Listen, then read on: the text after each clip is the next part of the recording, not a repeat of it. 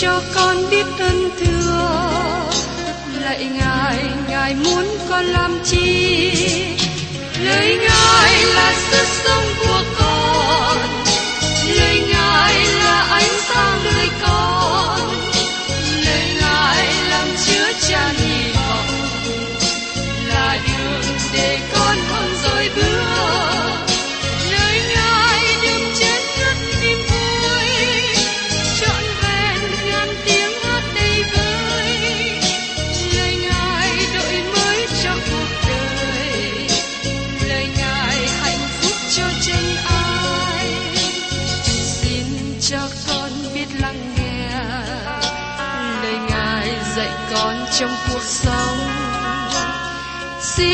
cho con biết lắng nghe.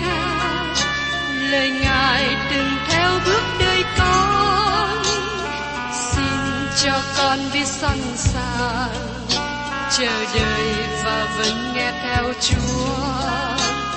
Xin cho con biết sẵn sàng thực hành lời chúa đã truyền ban Hân hoan chào mừng quý vị đến nghe chương trình Tìm hiểu Thánh Kinh. Đây là một chương trình học kinh thánh liên tục và hệ thống trong thời gian 5 năm. Chúng ta sẽ lần lượt khảo sát từ sáng thế ký cho đến khải huyền. Mục sư tiến sĩ McGee là người được Chúa dùng để sáng lập và thực hiện chương trình này. Ông tin rằng lời của Đức Chúa Trời có khả năng đáp ứng mọi nhu cầu cho tất cả mọi người trên thế giới, không phân biệt chủng tộc, văn hóa, trình độ tuổi tác hay phái tính. Ước mong quý vị theo dõi liên tục và giới thiệu cho thân nhân bạn hữu cùng đón nghe. Quý vị và các bạn thân mến, trong chương trình tìm hiểu Thánh Kinh kỳ trước, tôi đã cùng với các bạn khởi sự tìm hiểu trong Amos đoạn 6, nói về những lời khuyến cáo về tai dạ sắp đến đối với dân Israel. Hôm nay mời quý vị cùng xem lại ở trong Amos đoạn 6 câu 9. Nếu một nhà còn lại 10 người, thì chúng nó cũng sẽ chết hết. Một số nhà giải nghĩa tin rằng điều này đề cập về tai vạ thảm khốc sắp đến mà nó thường xảy ra sau chiến tranh. Và trong A1 đoạn 6 câu 10 diễn tả tiếp. Một người bà con gần là kẻ phải đốt xác chết, sẽ cất người lên để đem xương ra khỏi nhà. Người ấy sẽ hỏi kẻ ở trong nhà rằng, có ai ở với các ngươi không? Kẻ ấy đáp rằng, không có ai hết. Bây giờ người bà con nói rằng, hãy im đi, chớ nói đến danh Đức Sê-hô-va. Đây là một lời lạ. Tôi xin gửi đến các bạn lời giải thích của tiến sĩ Charles Finber mà tôi nghĩ rằng nó rất đúng. Tai vạ này lan rộng làm cho chúng ta chú ý đến lời trong A1 đoạn 6 câu 10. Khi một người bà con gần trong gia đình có bổn phận chôn xác người thân của mình, đến để kéo xác chết từ trong căn nhà bị cháy, người ấy đến tìm và thấy rằng chỉ có một người còn sót lại trong nhà, có mười người sống trước đây. Người sống sót sau cùng này đang lẫn trốn phía sau nhà trong sự sợ hãi và nghĩ rằng tai vạ này có thể trở lại để giết luôn anh ta nữa. Dân Israel trong thời thượng cổ đã theo lời truyền dạy ở trong sách sáng thế ký đoạn 3 câu 19. Việc chôn người chết là phương cách cần được thực hiện. Trong tăng ước, lời dạy liên hệ đến thi thể hỗ trợ cho việc chôn người chết. Vì thế, việc quả táng thi thể người chết được kể là sai, không được khuyến khích, không cho phép. Như chúng ta đã nghe Amos đề cập ở trong đoạn 2 câu 1. Nhưng khi sự phán xét của Chúa đổ xuống cho dân tộc của Ngài quá nhiều đến nỗi có rất nhiều người chết, họ không thể chôn hết được, nhưng bị quả táng. Trong trường hợp đây và ở trong Sa-men đoạn 31 câu 11 đến 13 là trường hợp ngoại lệ. Dân Gia-be đã đem xác vua Sa-lơ về quả táng. Trong sách A-mốt nói đến việc quả táng là để ngăn ngừa sự truyền nhiễm, và trong Sa-men thứ nhất nói việc quả táng sắc sao lơ để để ngăn chặn việc người Philippines làm sỉ nhổ thêm thân thể của vua sao lơ và các con trai. Trong tai vạ mà Á Mốc đề cập, khi được hỏi, có người nào còn sống sót? Người kia trả lời, không còn ai sống sót. Ngay trong lúc đó, người này được nói rằng, hãy im đi, chớ nói đến danh Đức Giê-hô-va. Vì người này sợ đề cập tên của Chúa liên hệ đến những người đã chết trong nhà này. Sự hình phạt này quá đổi nặng nề và tuyệt vọng, đến nỗi họ kềm giữ không dám nói đến danh của Đức Giê-hô-va, mà đây là nơi nương náu duy nhất của họ trong thời gian sự đoán xác đổ xuống.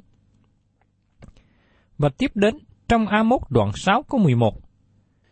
Vì Đức Giê-hô-va truyền lệnh, nay nhà lớn sẽ bị ngã xuống mà đổ nát, nhà nhỏ sẽ bị tan ra từng mảnh. Tất cả mọi tòa nhà cao và thấp, lớn và nhỏ đều bị quân Assyri quỷ phá. Người còn sống sót bị bắt lưu đày. Và trong A1, đoạn 6 câu 12 nói tiếp, Người ta há cho ngựa chạy trên vần đá sao? Người ta há đem bò cài tại đó, nhưng các ngươi sẽ đổi sự chánh trực làm cay đắng và đổi trái công bình ra ngại cứu. Các bạn có bao giờ cởi ngựa chạy trên vần đá chưa? Tôi xin nói cho các bạn biết rằng, nguy cơ té ngựa chắc sẽ xảy ra. Cũng như những ai đem bò cài trên dùng có đá, không đem đến kết quả gì. Nhưng các ngươi đã đổi sự chính trực làm cay đắng và đổi trái công bình ra ngại cứu. Chân Israel đã làm những việc trái nghịch với lẽ bình thường, trái với lẽ công bình. Vì thế, tiên tri A-mốt nói với họ rằng, các ngươi hành động trong sự ngu dại. Và tiếp theo trong A-mốt đoạn 6 có 13. Các ngươi ưa thích sự hư không và nói rằng, há chẳng phải nhờ sức mạnh chúng ta mà chúng ta đã được sừng sao? Cái sừng trong Kinh Thánh biểu tượng cho sức mạnh, cho quyền lực, và điều này rất có thể đề cập về sức mạnh quân đội của Jeroboam đệ nhị mà dân Israel đang nương cậy. Và trong A1 đoạn 6 có 14, Jehovah Đức Chúa Trời dạng quân phán, Này, hỡi nhà dân Israel, ta sẽ dấy lên một nước nghịch cùng các ngươi, nó sẽ hà hiếp các ngươi từ lối vào Hamas cho đến khe Araba. Đây là con đường đi của Sari và Hamas là thành phố trọng yếu. Araba là con sông ở phía bên kia sông của Jordan mà nó chảy ra biển chết. Đức Chúa Trời đang nói với dân Israel qua tiên tri Amos rằng, quân thù của các ngươi sẽ vào chiếm lấy xứ này. Kẻ thù đó không phải là Ben Hadad của Syria, nhưng hắn là vua Assyri sẽ đến đem dân chúng vào cảnh lưu đày. Đây là lời cảnh giác của Amos nói với dân sự lúc bấy giờ. Và khuyên họ phải lắng tai nghe, nếu không thì cơn đón phạt của Đức Chúa Trời sẽ xảy xuống trên họ. Và tiếp đến chúng ta tìm hiểu ở trong Amos đoạn 7, nến khải tượng cao cao, lửa và dây chuẩn mực. Trong Amos đoạn 7 này mở đầu với phần thứ ba và cũng là phần kết thúc của sách A1. Trong phần này có ba đoạn chứa đựng nội dung về khải tượng cho tương lai. Dầu Amos là một người giảng đến từ vùng thôn quê, ăn mặc bình dân, nhưng A1 có một tầm nhìn rất cao, và Đức Chúa Trời ban cho A1 một số khải tượng rất nổi bật. Trước nhất, chúng ta tìm hiểu về khải tượng cao cao. Trong Amos đoạn 7, câu 1 Này là điều mà Chúa giê va khiến ta xem thấy. Này, Ngài sẽ làm nên những cào cào trong lúc bắt đầu cỏ mọc lại. Ấy là cỏ mọc lại sau các kỳ cắt cỏ của vua. Những con này được gọi là cao cao, nhưng có một số bản dịch cũng gọi là châu chấu. Trong lúc cỏ bắt đầu mọc lại, ấy là cỏ mọc lại sau các kỳ cắt cỏ của vua. Có hai vụ trồng trọt và có thể thu hoạch được trong xứ thời đó, và vụ mùa thứ nhất dùng để đóng thuế cho nhà vua. Thật ra dân chúng trả thuế 3 phần 10 những gì họ thu hoạch được từ đất đai. Và tại đây chúng ta thấy một thí dụ nữa điển hình. Sau thời kỳ nộp cho vua, tai vạ cào cào châu chấu đến cắn phá vụ mùa thứ nhì, làm cho dân chúng không thu hoạch được gì qua công khó việc làm của họ. Đây là sự đón phạt đến với họ. Họ bị dao động và tai vạ xảy đến khiến cho dân chúng tỉnh thức. Và tiếp theo chúng ta cùng xem trong A1 đoạn 7 câu 2. Khi cào cào đã cắn nuốt cỏ trong đất rồi, ta nói rằng, hỡi Chúa giê va tôi cầu xin Ngài hãy tha thứ. gia cốp há có thể đứng được sao? Vì nó là nhỏ. Amos thưa với Chúa, chúng tôi bị đóng phạt nặng nề. Điều này làm cho chúng tôi suy yếu và chúng tôi không thể nào đứng nổi. Amos cầu xin Đức Chúa Trời tha thứ và cứu giúp họ. Và chúng ta thấy rằng Đức Chúa Trời vẫn còn nhịn nhục với dân Israel. Và tiếp theo trong Amos đoạn 7 câu 3. Đức Rô Va bèn ăn năn về việc này. Đức Rô Va phán rằng, điều đó sẽ không xảy ra đâu. Chúa nói rằng, ta sẽ không làm điều đó. Ta sẽ không làm suy yếu các ngươi trong cách này. Và sau đó, Chúa dẹp đi nạn cao cao và Ngài ban cho họ một vụ mùa tốt. Các bạn có hiểu rằng sự nhân từ của Chúa, dân chúng sẽ quay trở về cùng Ngài, nhưng họ đã không quay trở về. Và tiếp đến, lời của tiên tri Amos nói về khải tượng của lửa. Trong Amos đoạn 7 câu 4, Chúa giê va cho ta xem thấy như sau này. Này, Chúa giê va sẽ khiến lấy lửa mà chống trả, lửa ấy sẽ thiêu nốt bực lớn, đoạn hầu ăn nuốt đất. Nhiều nhà giải nghĩa tính rằng lửa được đề cập ở đây nói đến về hạn hán. Tôi đồng ý với lời này, bởi vì hạn hán và nạn cháy rừng đi kèm với nhau.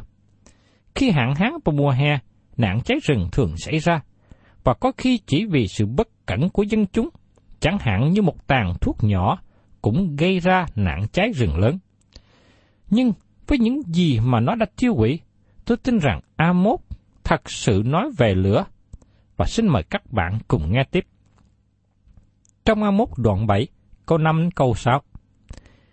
Bấy giờ ta nói rằng, hỡi Chúa giê va tôi cầu xin Ngài hãy thôi đi. Jacob há chẳng đứng được sao? Vì nó là nhỏ. Đức Sô va bèn ăn năn việc này. Chúa giê va phán rằng, điều đó cũng sẽ không xảy đến. Rõ ràng là Đức Chúa Trời ban mưa xuống và làm cho đám cháy tắt đi. Một lần nữa, Đức Chúa Trời nghe lời cầu nguyện của họ.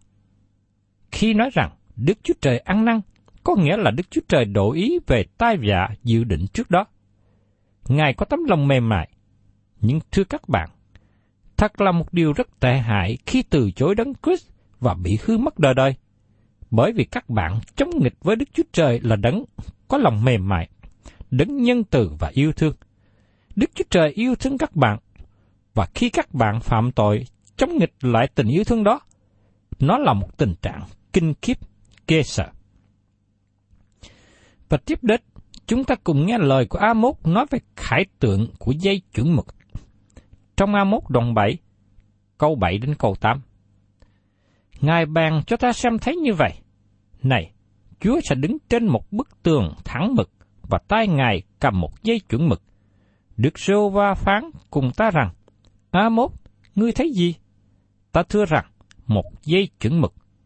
Chúa bèn phán, này ta sẽ đặt dây chuẩn mực giữa dân Israel, ta sẽ không còn đi qua nó nữa. Chúng ta tìm thấy dây chuẩn mực được dùng ở nhiều nơi trong Kinh Thánh, như được đề cập ở trong Jeremy đoạn 31, câu 38 đến 39. Đức Rô Va phán, nay những ngày đến, khi thành sẽ được xây dựng lại cho Đức Rô Va, từ tháp Hananeen cho đến cửa gốc, dây đo sẽ dăng thẳng ra trên đồi Gareb và trong dòng đến đất Goa. Dây đo dăng thẳng ra ở đây, tức là dây chuẩn mực. Khái tượng về dây chuẩn mực cũng được tìm thấy trong sách Esai đoạn 28 câu 17 và trong Sacheri đoạn 2 câu 1 đến câu 2. Khi đề cập về dây chuẩn mực, có nghĩa rằng Đức Chúa Trời đang sẵn sàng để đón phạt. Trong sách tiên tri Daniel, Đức Chúa Trời cũng nói với vua bên sắc xa. Vua đã bị cân trên trái cân và thấy là thiếu kém. Trong Daniel đoạn 5 có 27. Khi Đức Chúa Trời bắt đầu đo họ bề dài hay bề ngang, các bạn biết chắc rằng dân chúng không đạt được tiêu chuẩn của Đức Chúa Trời đòi hỏi, và sự phán xét sẽ đến là điều Ngài đã có trong dự định. Lần này thì tiếng tri Amos không cầu thai cho dân chúng nữa, vì ông nhận thấy rằng sự phán xét của Đức Chúa Trời là điều công chính. Và trong Amos đoạn 7 câu 9 Các nơi cao của Isaac sẽ bị quan du, các nơi thánh của Israel sẽ bị quỷ phá, và ta sẽ dấy lên dùng gươm đánh nhà Jeroboam. Đức Chúa Trời nói rằng, vua Jeroboam sẽ không có sự bình an.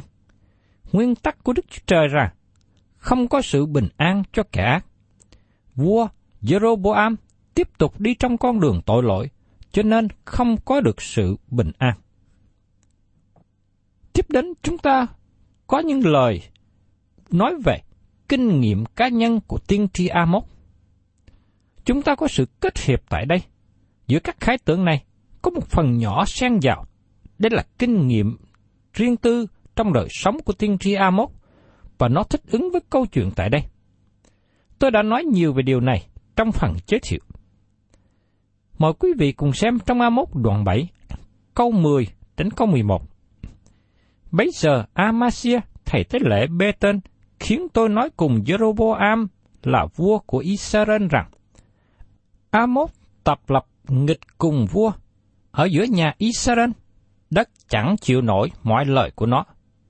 Thật vậy, này Amos nói rằng, Jeroboam sẽ chết bởi cương và Israel chắc sẽ bị đài đi làm phu tù khỏi đất mình. Nếu các bạn trở lại và đọc kỹ câu số 9, các bạn thấy lời của Amasia nói là dối trá. Ông đã nói sai lệch với những lời mà tiên tri Amos đã nói. Đây cũng là một tệ trạng xảy ra trong hội thánh ngày nay. Khi tôi giảng dạy điều gì, tôi cố gắng nói một cách đơn giản và rõ ràng mà tôi có thể nói được.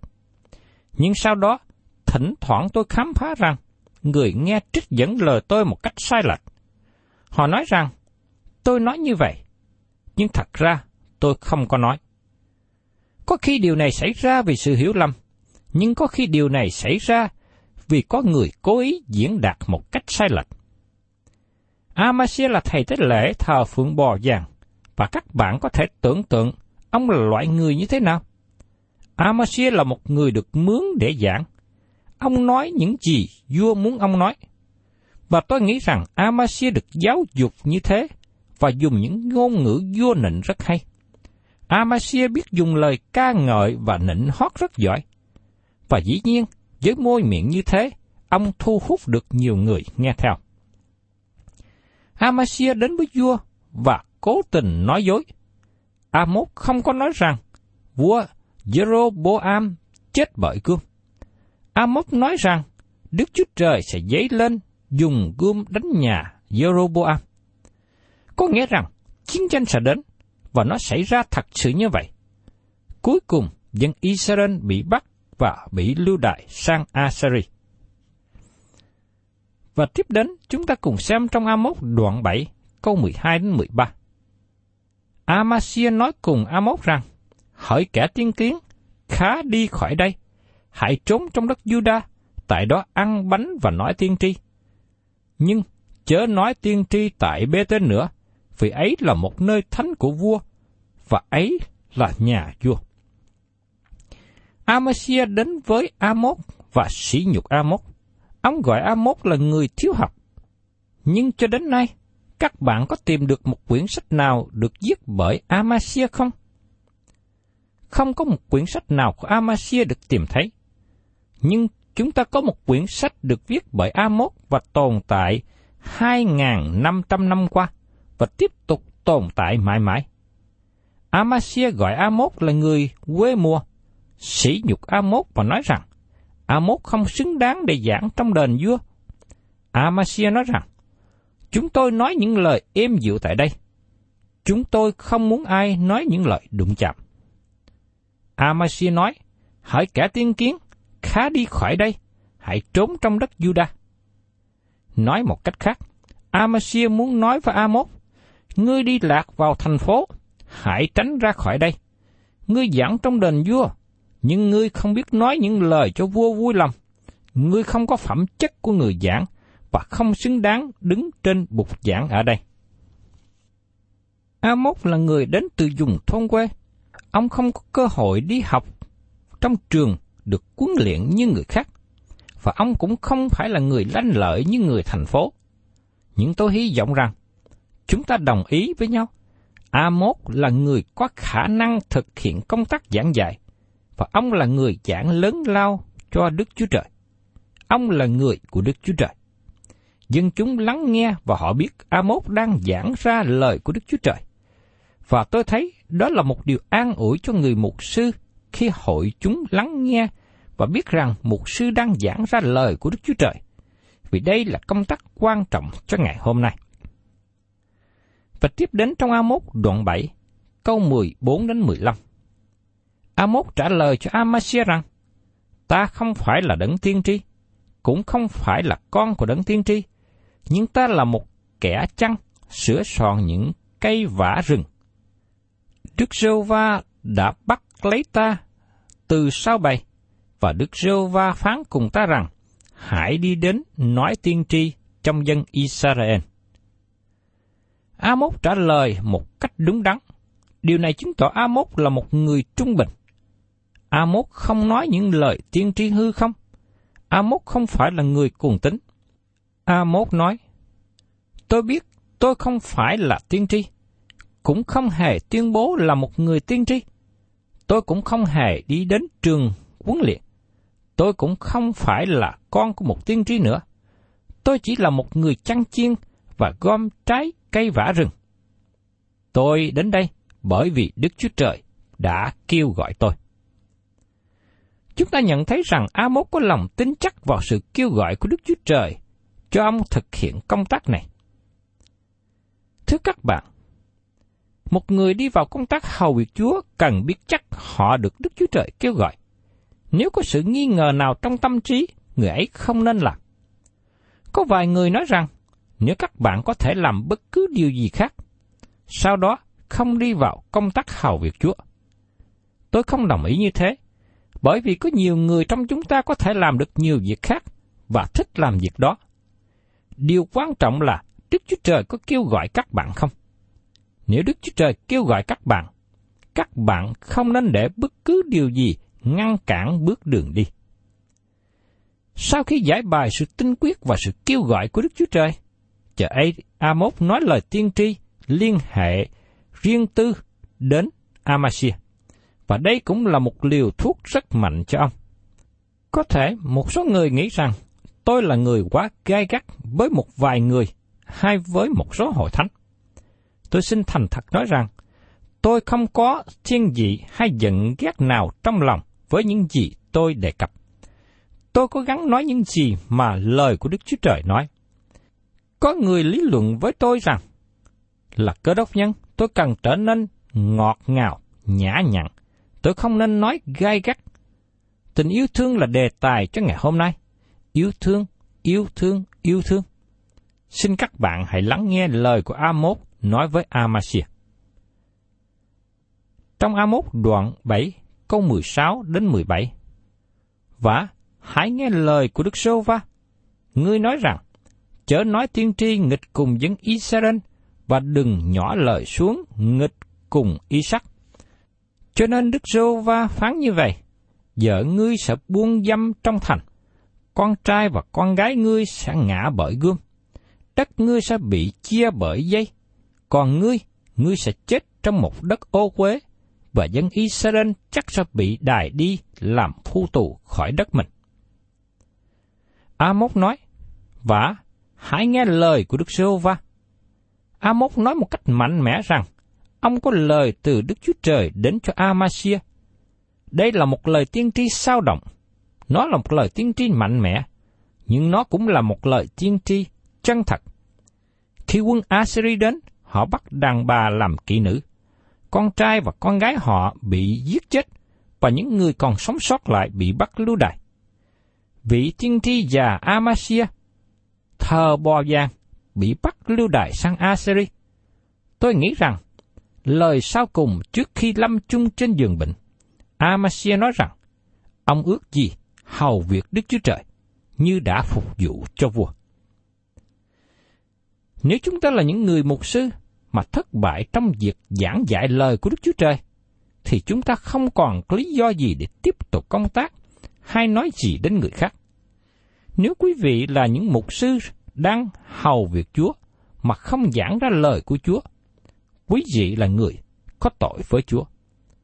Tôi biết đây là một lời mạnh mẽ, giống như lời mạnh mẽ của Amos nói với Amasia.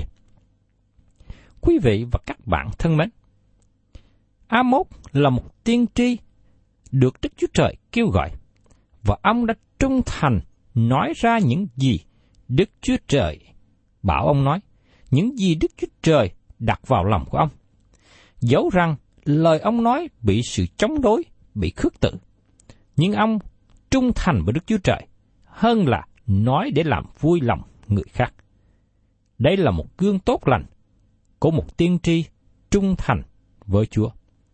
Thân chào tạm biệt quý vị và xin hẹn tái ngộ cùng quý vị trong chương trình tìm hiểu Thánh Kinh kỳ sau.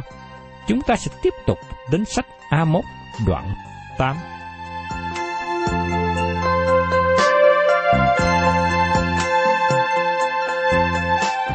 Cảm ơn quý vị đã đón nghe chương trình Tìm hiểu Thánh Kinh. Nếu quý vị muốn có loạt bài này, Xin liên lạc với chúng tôi theo địa chỉ sẽ được đọc vào cuối chương trình. Kính chào quý thính giả.